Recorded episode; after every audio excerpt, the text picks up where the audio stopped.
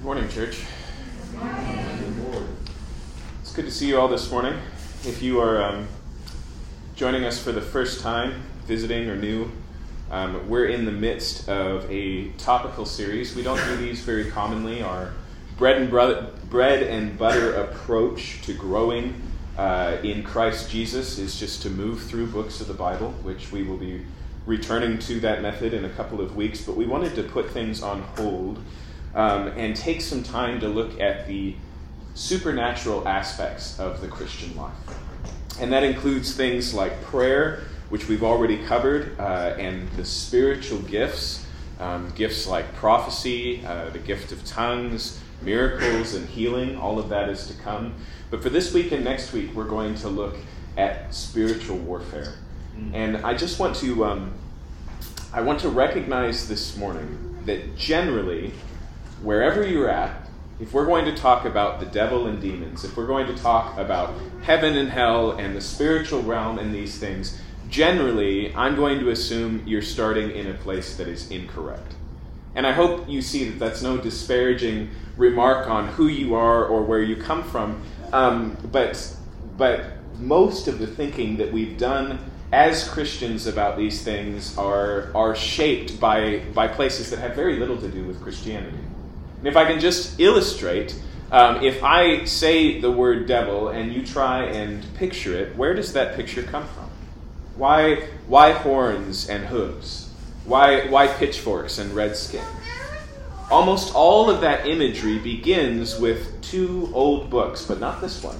Uh, specifically, Paradise Lost and Dante's Divine Comedy, including uh, Inferno. Uh, uh those books took hold of our cultural mentality, and we built upon that an entire mythology of demon culture, of what things are like, um, and and that can make this topic inherently a challenge, not because of what we know or don't know, but but because of what we don't know we don't know, or because of what we think we know, and so, the mission this morning is relatively simple, actually. Um, we just want to recognize the reality that the Bible puts on display, communicates, articulates for us that there really is a spiritual enemy. There really is a spiritual realm, and not all of it is for your benefit. There really is an adversary, which is what the name devil means. Okay? What we want to do primarily is that, recognize the reality of that, um, not be ignorant of, of that, um, be prepared for that, and then two, I want to kind of set some framework on, on where to begin and how to think about these things. Um, because, because I am convinced, again, that many of us have construed ways of thinking about this that go wrong. And so where I'd like to begin this morning is not at the beginning, although it'd be appropriate to do so, right? If we were going to talk about an enemy, a spiritual enemy, we don't have to get very far into Genesis to find, you know, the serpent, to find temptation in the garden and the presence of this opposing being. Um, but I actually want to go to the end of the Bible. I want to look at the book of Revelation. And so if you've got a Bible this morning, open it up from the back to the final book of the Bible, the book of Revelation, and we're going to look at chapter 12.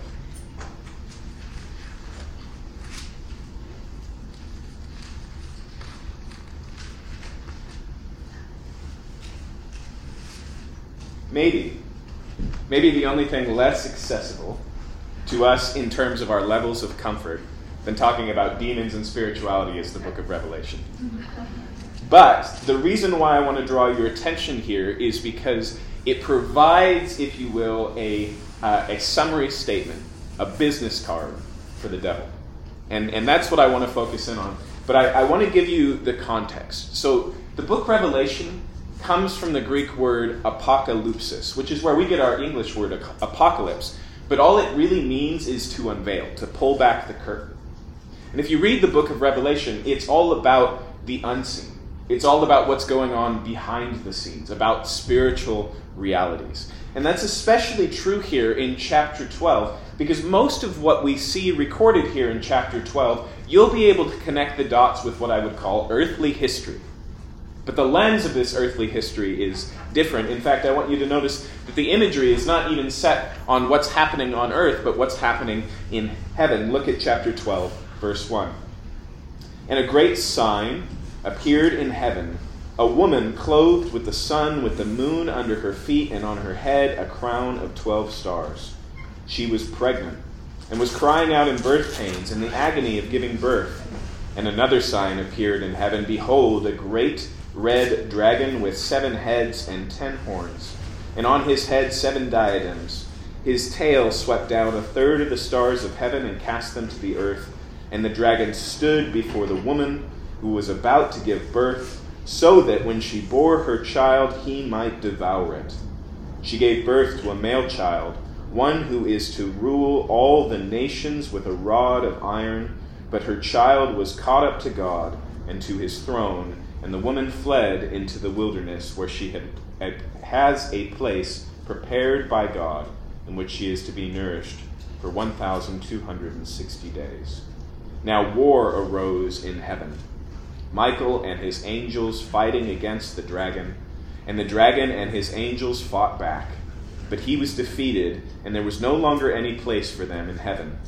And the great dragon was thrown down, that ancient serpent, who is called the devil and Satan, the deceiver of the whole world. He was thrown down to the earth, and his angels were thrown down with him. And I heard a loud voice in heaven saying, Now, the salvation and the power and the kingdom of our God and the authority of his Christ have come. For the accuser of our brothers has been thrown down, who accuses them by the day and night before our God, and they have conquered him by the blood of the Lamb and by the word of their testimony, for they loved not their lives even unto death. Therefore rejoice, O heaven, and you who dwell in them, but woe to you, O earth and sea, for the devil is come down to you in great wrath because he knows that his time is short. All right, let's pray. God, as we reflect on spiritual realities, it's, it's helpful to remember that one of these realities is that you've promised your presence and your participation, that you are the one who illuminates your word and gives us understanding. You are the one who softens our heart and makes it receptive to the truth. And so we pray for that work of your Spirit, Lord, that we would know the truth as it is proclaimed in your word, uh, and through that we would be prepared. In Jesus' name, amen. All right. I want to connect the dots a little bit before we get into the text I want to look at. I want you to notice two things. First off, when we look in this passage, it starts with these signs in heaven, and it kind of reminds me of like one of the episodic pieces of Fantasia, the old Disney thing, you know. Right? There's this big dramatic, you can you can imagine a symphonic background to this woman and she's giving birth and there's a dragon and then there's a war in heaven and all of these things. But before we look at that, I want you to notice that when the dots are connected, there is a war in heaven, but there's also a war on earth. Did you notice that? Look again at, uh, at verse um, 11. Here it's talking about those who are accused day and night before our God, and it says, verse 11, they have conquered him by the blood of the Lamb and by the word of their testimony, for they love not their lives even to death. Now, what's that talking about? That's talking about people who have died for following Jesus, what we call martyrs. They just suddenly show up. There's this war in heaven, and then suddenly there's conquerors on earth. There's fighting in heaven, and there's martyrs on earth.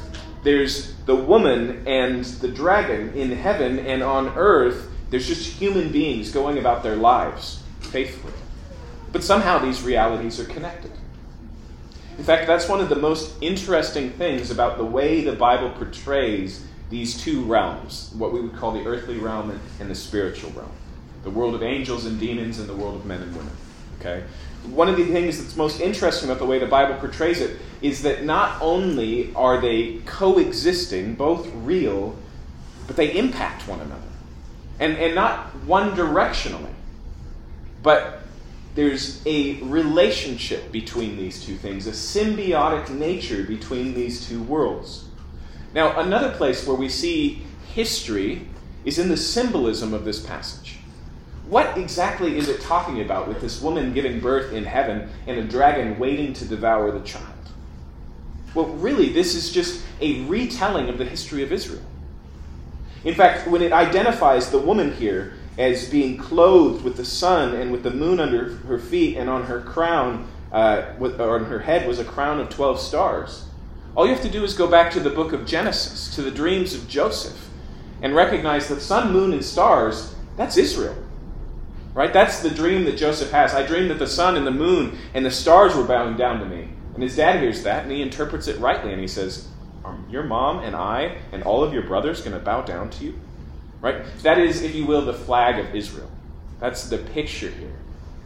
And as you know, if you've read the Old Testament, there was a long standing anticipation for a child, for the one who was to come. All the way back to Genesis chapter 3:15. And between your seed and the seed of the serpent I will put enmity. And the seed of the serpent will crush his heel, but he will bruise his head. That was the promise of salvation, the promise of redemption, and it was bound up in the coming of the birth of a child. Remember, when that promise is given, the serpent is audience. He's sitting right there. And so the animosity we see in this passage is God seeking to fulfill the promise of redemption and the devil seeking to stop the promise. Here's an illustration of how this plays out in history. What is the first thing that happens at Jesus' birth? Right? These wise men come and they're looking for the birth of the Messiah, for they've seen his star in the heavens. And so they go to King Herod, who rules over all Judea, and they say, We believe the Messiah has been born. Where is he to be born? And Herod turns to his counselors and he says, Where is he supposed to be born? And they say, Well, according to Micah, it's Bethlehem. And he, set, he sits the wise men down and he says, Look, go find the child, and when you do, come back and tell me so I might also worship him. But they're warned in a dream to go home another way, to not tell Herod. Herod feels threatened in his own rule by this supposed coming king of the Jews. And even when they don't return, he does a little bit of math and he kills every child in the area under the age of two. Now, that's not just the obsessive jealousy and fear of a king, that's a demonic attempt. That's the dragon seeking to devour the child. And we could go back to the book of Esther. The destruction of the race of all Israel would have destroyed this promise. So many places we can see this warfare going on. And so, this symbolism here is symbolic of the history of Israel. In fact, just so you know where I'm coming from, look at what it says about this woman in verse 5. She gave birth to a male child, one who is to rule all the nations with a rod of iron. But her child was caught up to God and to his throne. That's Jesus. Okay? And so, what I want you to notice here is again, there is this spiritual reality.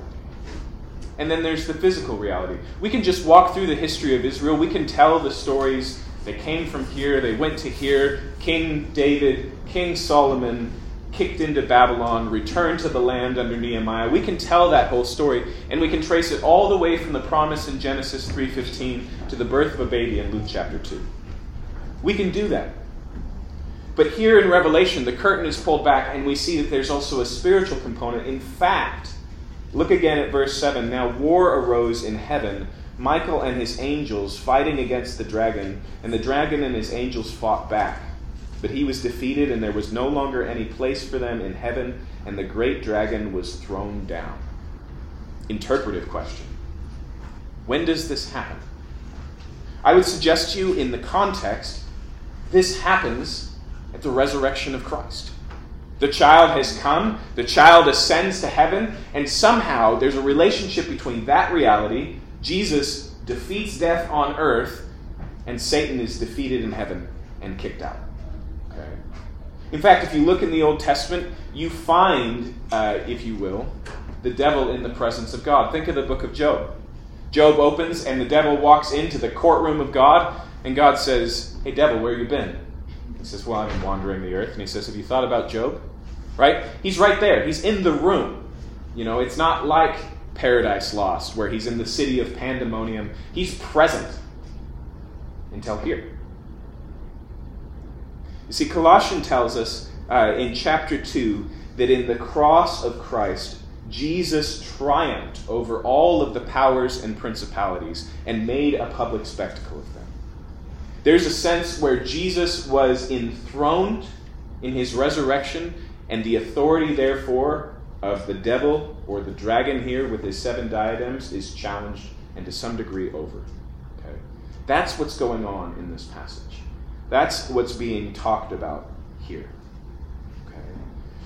But what I want to draw your attention to, because that's really all just context, is the character of this enemy as displayed again in verse uh, 9. And the great dragon was thrown down. Okay. That's what happened. But then there's an aside here that describes the great dragon. Who is the great dragon? And this is what it says that ancient serpent, clearly a reference to Genesis 3, who is called the devil and Satan. One of those words means adversary, the other means accuser. Okay? The deceiver of the whole world, he was thrown down to the earth, and his angels were thrown down with him. And now I, I, heard a loud voice in heaven saying, Notice this, now the salvation and the power of the kingdom of God and the authority of his Christ have come for the accuser, again, a play there on the name Satan, the accuser of our brothers has been thrown down, who accuses them day and night before God. What I'd like to suggest to you this morning is that we see three primary traits or characteristics. If we want to ask, what are the primary weapons of our enemy, we see them right here, and they're very simple. Okay. First, as it says in the middle, who deceives the whole world, we see the devil as deceiver. As it says in John chapter 8, the devil is a liar. And when he lies, he lies out of his character, for he is the father of all lies. Okay? So he's a deceiver. Here he's rep- re- uh, recognized as the serpent, the ancient serpent. Going back to Genesis 3, he is a tempter. Okay. And then lastly, we see him as the accuser, the accuser of the brethren. In fact, one of the most common names for the devil, Satan, is just that, the accuser. It's actually the Satan, the accuser, when we find it in the Old Testament. Now, I'm harping on these, I'm drawing these out, I'm focusing on these this morning because here is the other problem. I mentioned earlier that culturally, it doesn't really matter if you come out on the skeptical side of there is no spiritual realm, or if you come out on the superstitious side where you see everything as being overly empowered uh, and filled with demons and angels and these types of things. I don't care what you thought of touched by an angel. It doesn't really matter where you are on the spectrum, okay? But there's another problem. The problem is in the church, there's a need to try and own a significant amount of the scriptures that recognizes this spiritual reality. And will you just pause with me and take a mental survey? We find angels in Genesis. We find them throughout the history of Israel. We find them active in the prophets. We find them in the Gospels as well as demons. We find them referenced in the epistles. You cannot escape that the Bible believes and promotes a spiritual realm of both benevolent and antagonistic forces. Okay? It's there. And so the problem is, in the church trying to deal with that, we haven't always dealt well with that. And this is the concern I have. There are those who have rejected the ordinary reality of our spiritual adversary because they feel they must reject the extraordinary. In other words, demon possession is just a holdout from an ancient mindset that didn't understand mental illness. Right? Have you heard this before? Okay. Or or this is just something that happened then but it no longer happens now. Okay? And the problem is the next step in that is that you throw out the ordinary. And I'll come back to this. But the other approach we see, and if you come from a more Pentecostal background or you've seen these things, there are those who leap over the ordinary and make ordinary the extraordinary. And so now demon possession is something that's happening all the time in every person, and heavy demonic oppression is the primary problem in the Christian life. And they both make the same mistake, even though they do it from different angles. They neglect what I'm calling this morning ordinary spiritual warfare. What I would suggest to you is the biblical approach is to recognize and address regularly and consistently as part of your day, daily life the ordinary spiritual warfare, as well as be open to the extraordinary when you encounter. Okay. That is what I would suggest is a balanced and biblical view. Jesus casts out demons, but he also talks about the ordinary spiritual warfare quite a lot. Paul apparently casts out demons, but he spends a lot more time instead of talking about our exorcism technique, warning us against these three things that I've mentioned here. And I would suggest to you that there is no big demonic power. There is no need to cast out demons except through these three portals. The foundation, the beginning, the place where satanic influence begins, way before it gets to any form of oppression or something that would demand significant exorcism, with deception, temptation, and accusation. Okay? So let's take a look at them in turn. Let's return to the passage and let's deal with the first one here and the great dragon who was thrown down, that ancient serpent. When we go back to Adam and Eve, life is relatively simple. Right? They're in a garden. The garden is fully cultivated. They have one another. God is walking in their midst in the cool of the day. They have the presence of God. And they have a simple and single command.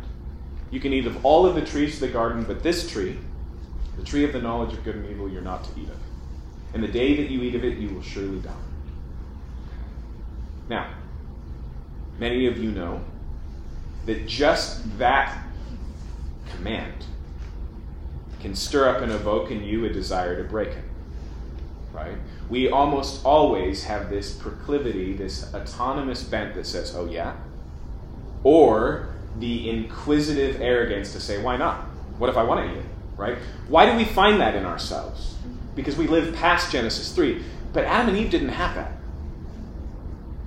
We cannot say that Adam and Eve were righteous. They need to obey to be righteous, but they were innocent. Right? In fact, that seems to be part of the meaning of the tree of the knowledge of good and evil, isn't it? That there was an experiential encounter they had choosing evil over good that happens there uniquely. But you look at your life, and even if you make your own list, set the Bible aside for a second. Make your own list of right and wrong, good and bad, and you find in yourself a desire to do bad, to not live up to your own standards. Right? It's hard to be good. It wasn't necessarily like that with Adam and Eve. But what comes next? An external influence. Right? The serpent comes to Eve and says, Hey, that tree. Why didn't you eat that tree? Right? He begins to ask questions. And then he denies the truth of what God said and says, No, you won't die. God's actually afraid because he knows that if you eat that tree, you will become like him. Right? Deception. We'll come back to that. But he operates as an instigator, as, uh, um, as a pilot light. Okay. And his temptation finds ground, right? Adam is no Superman. Eve is no superwoman who can just stand there and, you know, the bullets of temptation just bounce off of them. But it's still external. But nonetheless, his operation, his modus operandi, his MO, is to get them to disobey God. That's temptation. And the truth is, it's not very hard to read the story and realize that temptation falls a little flat. Like, amazingly, by the end of the conversation, Eve feels like she must have this fruit and that she needs to eat it. But she's surrounded by an orchard, a, a veritable garden, the very literal Garden of Eden, of options and possibilities, and she's convinced that God is withholding good from her. Right? It's a tremendously theological temptation. It's not just, you know, I bet that fruit tastes better than anything else in the garden. It's, is God really good? Does he really have your best interest in mind? And I know that you, like me, oftentimes when we engage with our desires, we don't really think about the desires that underlie our desires. We think, I want this. But we very rarely stop and go, what is it that I really want that drives me towards that? Okay. But the devil works at that underneath level. And the truth is, since Adam and Eve, because we've experienced what the Bible uh, describes as a fall, right? And so the world that we encounter is broken. Our bodies are broken. Our, our, our spiritual selves, our souls are broken. And so now, in temptation, the devil actually has a partner, which the Bible labels our flesh. Okay? In other words, he's got an inside man. And that increases the power and reality of temptation in a way that Adam and Eve didn't experience. But here's what I want to point out to you this morning. If this is who the devil is, not just who he was in the garden, but who he is all the way here at the end of Revelation, who he's been throughout all of history, if he is indeed the leader and commander of powers and principalities and an entire force that follows his ways, then that means temptation as you experience it is not just about you. That's really significant. Now, if it was just about us, that would probably be sufficiently difficult. Self control is a challenge for most human beings, and usually we're selective on self control. And so we can be very rigid in this one area that's important to us and completely overindulge in this other one justify and excuse ourselves along the way. My suggestion to you this morning is that you cannot blame all of that on the devil.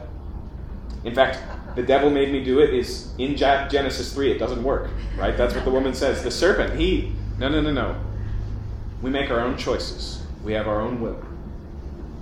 But what if the struggle that you experience with temptation is more than just hormones and appetites? That suggests that if you have a spiritual enemy that's involved, you have to have a spiritual attack plan. It suggests that you need more than just the flesh to fight the flesh, which is hard enough in and of itself. Read Romans chapter 7.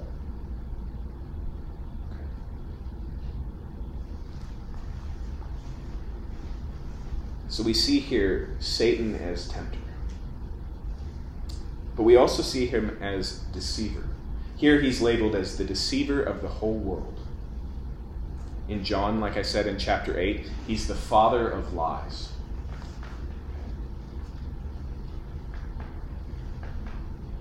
Deception is a primary tool of the devil. And again, we see it back in Genesis chapter 3.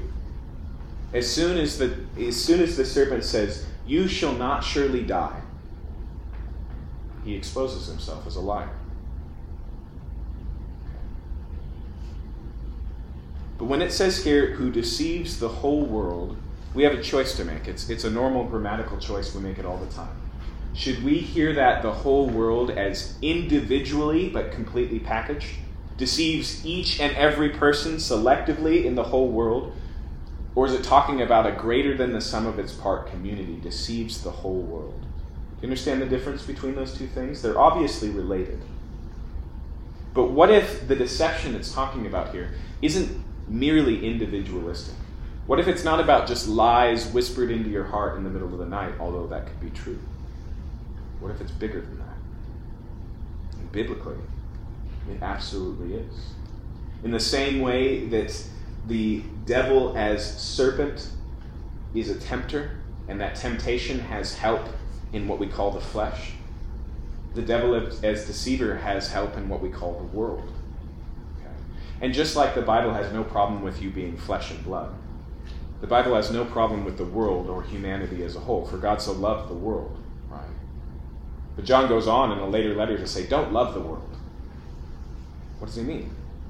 He is talking about the systems of the world, the things that we create the powers and principalities, the institutions that are diametrically opposed by God. And the thing about institutions is they become bigger than a collection of individuals. Listen, here's how it's put in 2 Corinthians.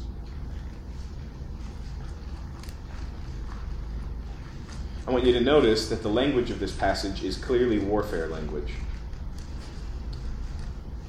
And this is what Paul says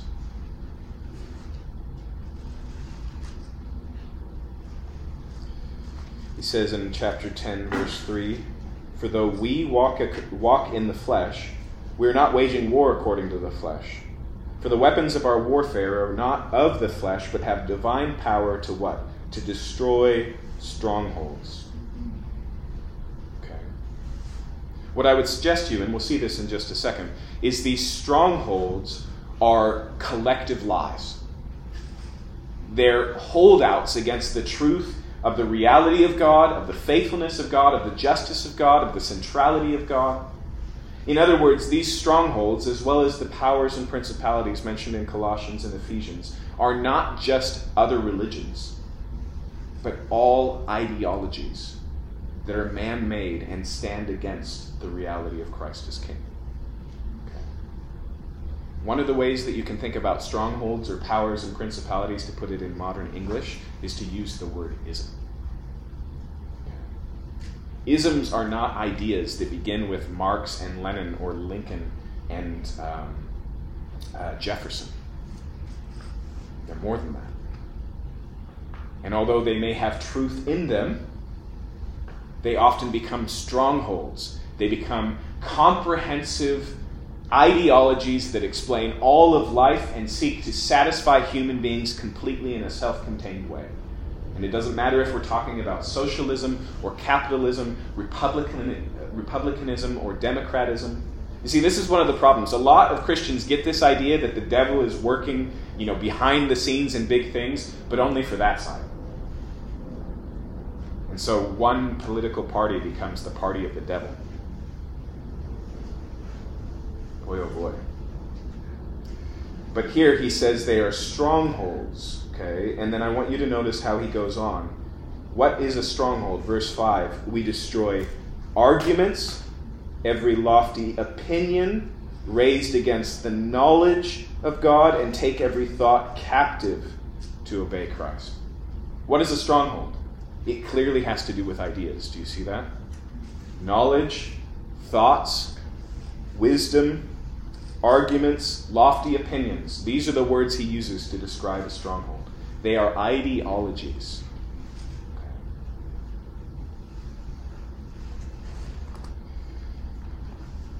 What I'm suggesting to you is although, yes, just like we saw in the tempter, if there is a spiritual reality, that means that not all the voices you hear are your own.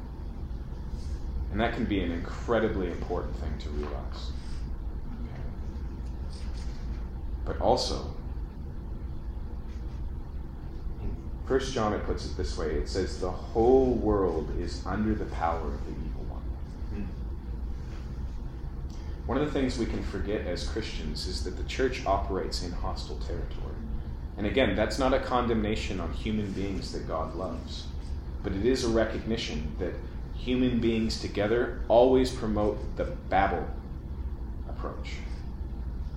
Let's come together and build a tower against God. Let's come together, right? This is this is more than just human beings building a building. It's more than just people fleeing persecution and starting a nation. It's more than just presenting a new way of going about economics. It is always more. Because there's someone in the shadows. You know, a small little man behind the curtains posing as the grave and marvelous Wizard of Oz. Deception is not a danger for the gullible, it's a danger for humans. It is a constant and regular part of life. And so those strongholds that we read about there don't just exist in your opposing political party or in you know the employees that seem to be pushing against the new agenda or in your crazy uh, you know mother-in-law or these types of things they exist in you. And more importantly they exist in us collectively holistically. Have you ever had that experience where you realize that something you've always assumed and everybody else around you assumes has no basis as truth whatsoever have you ever had those epiphanies where the whole thing kind of crumbles and you go, why was this so convincing? The truth is, I've been studying the Bible for about 15 years, and because of that, I've had a lot of these experiences. Not because the Bible directly addresses these things, but it causes you to ask questions and you go, wait, why do we think this other thing? And you start to look under the surface and you go, oh, I assumed there was a whole bunch of evidence for this, but we just collectively agreed that this was true. we do that all the time. And then we defend those truths to the death as being ultimate and complete, and you go, but are they? Here's the scariest thing about deception it's so easy to see in others, it's so difficult to see in ourselves. In fact, that's so true that the Bible in the New Testament spends a lot of time telling us as Christians to exhort and encourage one another, to speak the truth to one another, uh, because we cannot deal with our own deceptive hearts on our own. Hmm. We need one another. If you read through the book of Acts, you will see temptation and you will see deception. You will see both of these things as, as the devil tries to lead the church astray. If you read through church history, you will look at decisions and you'll go, why in the world would they justify that in the name of Jesus Christ? It's because there's a battle going on. And in a lot of places, it's a battle of ideas. First, we saw it's a battle of desires. Now we see it's a battle of ideas. Okay. Now, at this point, I need to confess frustratingly that most of what we're going to do to answer the question, what do we do about it, has to wait till next week. And that's not something I generally like to do. A whole lot can happen in six days. And I don't know how many of you I scared off this morning. but, but but we will return to that next next week. But all I want to focus on this morning is that the, the first way that you go about fighting a war is to recognize that it's happening. Mm, amen. Right? Just just that sense of awareness, which again is not something you can do on your own. It's something you have to ask God for your help with. This is a big and expansive and, and kind of specific illustration. But there's an occasion where all of the king's men have surrounded God's prophet. His house is surrounded by armies. The king's trying to flex his physical strength and go, Look, quit prophesying against me, man. And the prophet's just going about his business. He's just cleaning his house, doing normal things. And the servant's like, Have you looked outside? He's like, Yeah, I looked outside. He's like, But we're surrounded by armies. And he says, God, please open my servant's heart so he can see. And the servant looks out and he sees that that army is surrounded by another army on both sides of fully armed angels. That's spiritual reality. And like I said, that's kind of an extreme illustration. Right now, I would s- settle for what Paul calls circumspectly, which, by the way, is the first word I taught my firstborn son. because kids are clumsy and they don't pay attention to what's going on then, and that's what circumspectly means. Circumspectly means to walk with eyes open. Okay? That's the only goal this morning, is to walk with eyes open. Okay? But we need to look at the devil in one more component. And I want you to notice that just as those first two fit together, deception and temptation work together. And one of the ways that temptation is self fueling is we build these bigger authority structures that affirm ways of living for an entire culture to say this is good and healthy and true. And that normalizes and simplifies the temptation. Okay. But the last one here is the accuser. And if you want a good illustration of this, a good picture of how it works, it works on two levels. And one you can see, again, in the book of Job. Job is having a bad day, right? In fact, he has a collection of them. His kids die as their tent collapses and kills them all. His cattle is stolen and destroyed. His health goes away. He loses everything. And his friends come and they say, Job, the reason is because you're a bad guy and God is punishing you. But we, if you read the book of Job and read the first two chapters, know that's not what's going on. What's actually going on is a spiritual demonstration that Job knows nothing about. But what is the devil doing in those two chapters?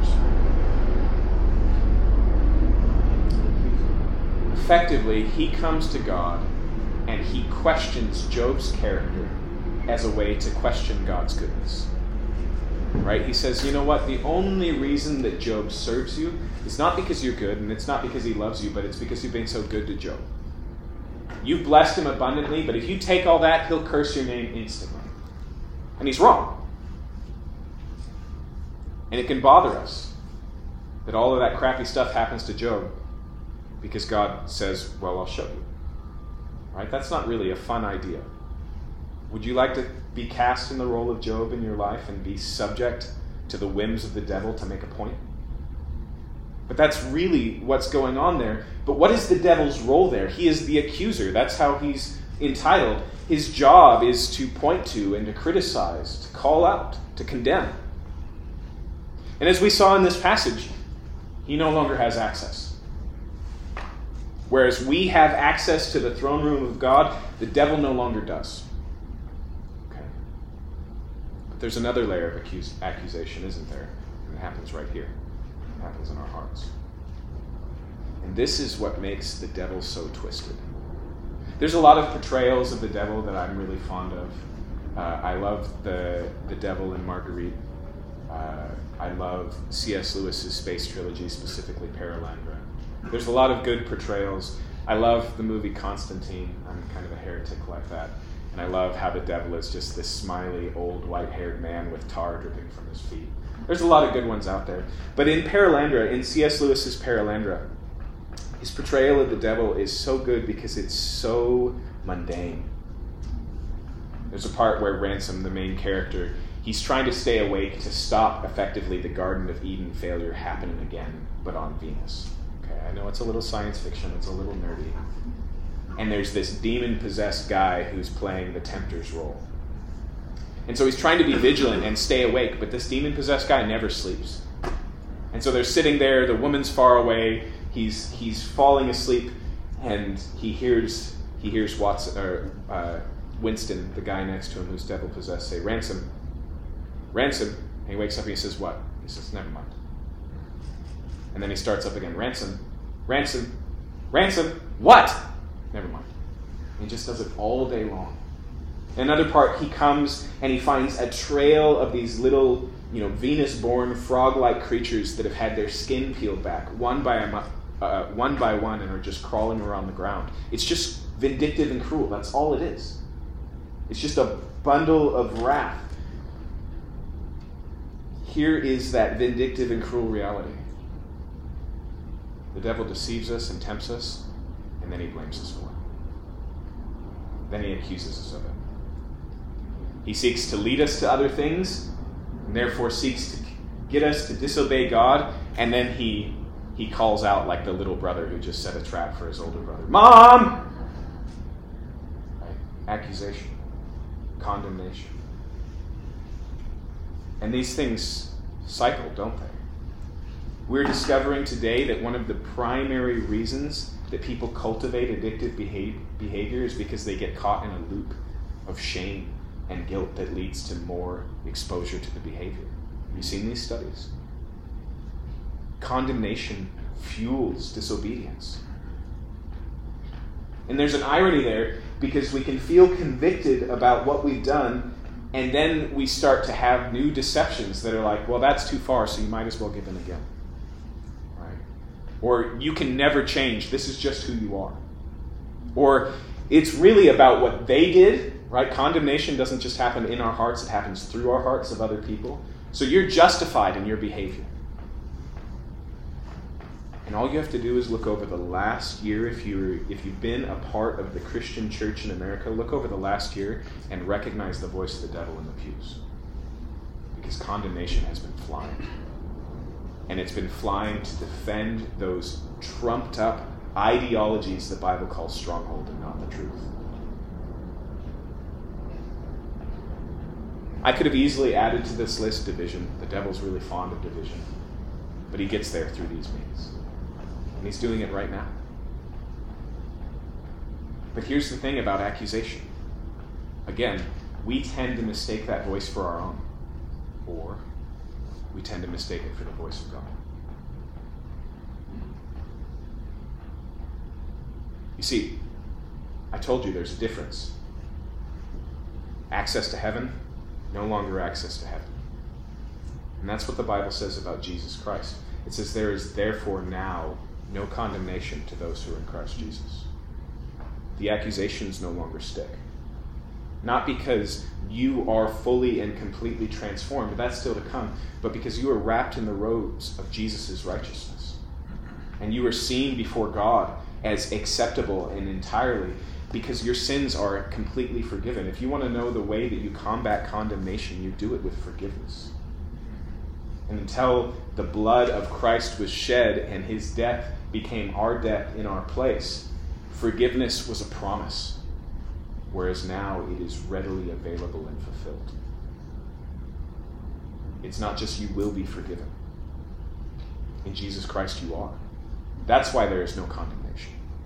Not because you're finally getting it right, not because your vows and promises are really going to work out this time, but because Jesus paid the entire cost, and in doing so, he triumphed over the accuser. He intercedes. Both the adversary and the accuser, that's courtroom language, right? So in 1 John, it says this. I decided I wanted to read it.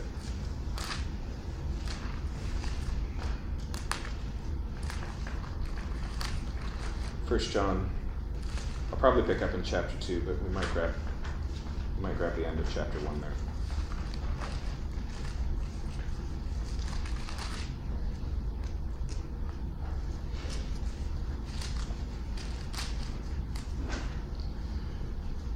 Yeah, let's pick up in verse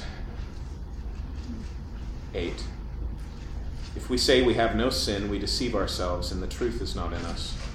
If we confess our sins, God is faithful and just to forgive our sins and to cleanse us from all unrighteousness. If we say we've not sinned, we make him a liar, and his word is not in us. Now listen to chapter 2. My little children, I am writing these things to you so that you may not sin. But if anyone does sin, we have an advocate with the Father, Jesus Christ the righteous. An advocate.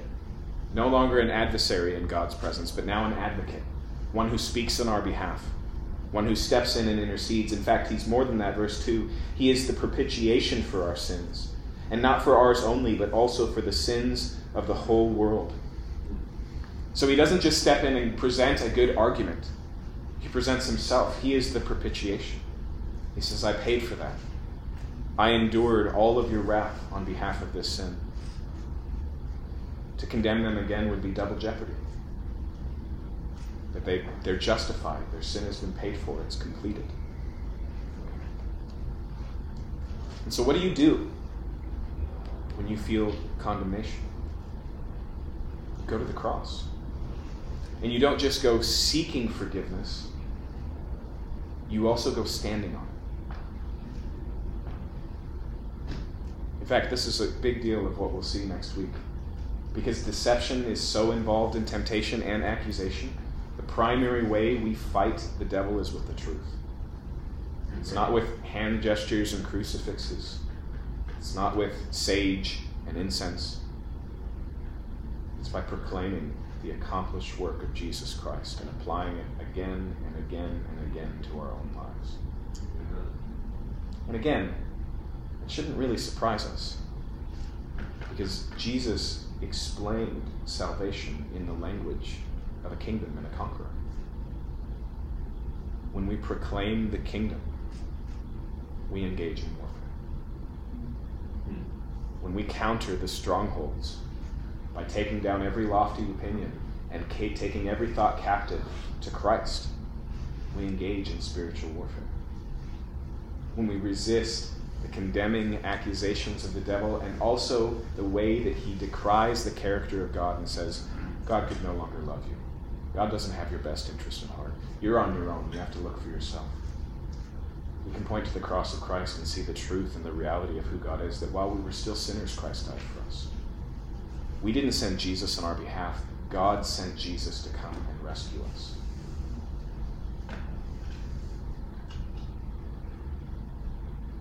Now, there is the possibility and the reality of that extraordinary aspects of spiritual warfare. There is the possibility for these things to be long standing and oppressive, entrenched, even what we would call demon possession, although I think we should be careful with that word since the Bible never uses it. Those realities exist, but they exist through these means, and they're fought in the same way. They're dealt with in the same way.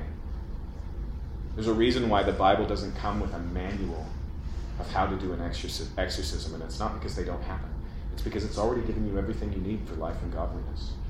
You just proclaim the same truths and the same gospel and the same Jesus is Lord who triumphed over all the powers and principalities. When things do get more intricate, when they do get more involved, if you get into these corners where techniques get very specific in these types of things, I get nervous. And the main reason is because the devil's a deceiver. And we're totally capable of just playing into some play acting version of spiritual warfare. There's nothing the devil would love more than for us to over recognize his influence and think that he's operating in places that he's not. There's nothing that he would love more than to keep us busy working on all of these things that don't work while we avoid the name and the authority of Jesus Christ. But again, I want to affirm for you this morning the devil is real. Jesus took his reality seriously. But the salvation that came in Christ, it's not just about your flesh and blood. It's not about just about your sins and forgiveness. It's not just about receiving the Holy Spirit. It's also about conquering the enemy that seeks to destroy you. It's also about triumphing over the powers that no longer have power over you. You have been transferred, it says in Colossians, from the kingdom of darkness into the kingdom of light.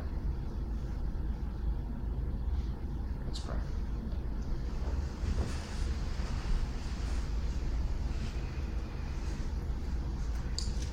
Father, I think honestly, one of the reasons why we haven't engaged very deeply with this topic is, um, is, is fear, but just, just the simple fear that it's, it's safer and easier to know less. And I actually think, Lord, that there is a tendency for obsession in these categories and, and even, even craziness that, that validates that concern. Unless we keep the self control and level headedness of Scripture that recognizes these things but does not fear them, that is prepared for these things in the same way that we're prepared for all these things, that recognizes um, that the devil is against us but that he has been defeated. I pray, God, that you would produce in this church and each and every individual um, this level headedness, beginning with eyes open to recognize lies and condemnation and temptation, and to be able to discern um, when, when other voices are at play and when to engage as Jesus did, as he was tempted in the wilderness by saying, It is written. Returning to the scriptures and standing on the truth and proclaiming who you are and who Christ is and what he's done who we are in Christ anew. And I pray, God, that you would also give us, uh, give us the means to um, wage the warfare of the church for the sake not just of all the individuals that make up this nation or this city or this neighborhood, Lord, um, but for the culture as a whole, that we would um, stand against the powers and principalities and that we wouldn't join in, in the war of, of deposed kings fighting for authority, but we would proclaim that Jesus is Lord. You taught us to pray at the very end of your prayer, Lord, lead us not into temptation and deliver us from evil. And some translations rightly recognize that it should be deliver us from the evil one. God, we just want to confess that need this morning. We need to be strengthened. We need to be led. We need to be instructed. We need your help to overcome. But we also know in the blood of Christ we are more than conquerors. So I pray, God, that you would help us to engage with that and to experience that. In Jesus' name, amen. Amen. Let's worship.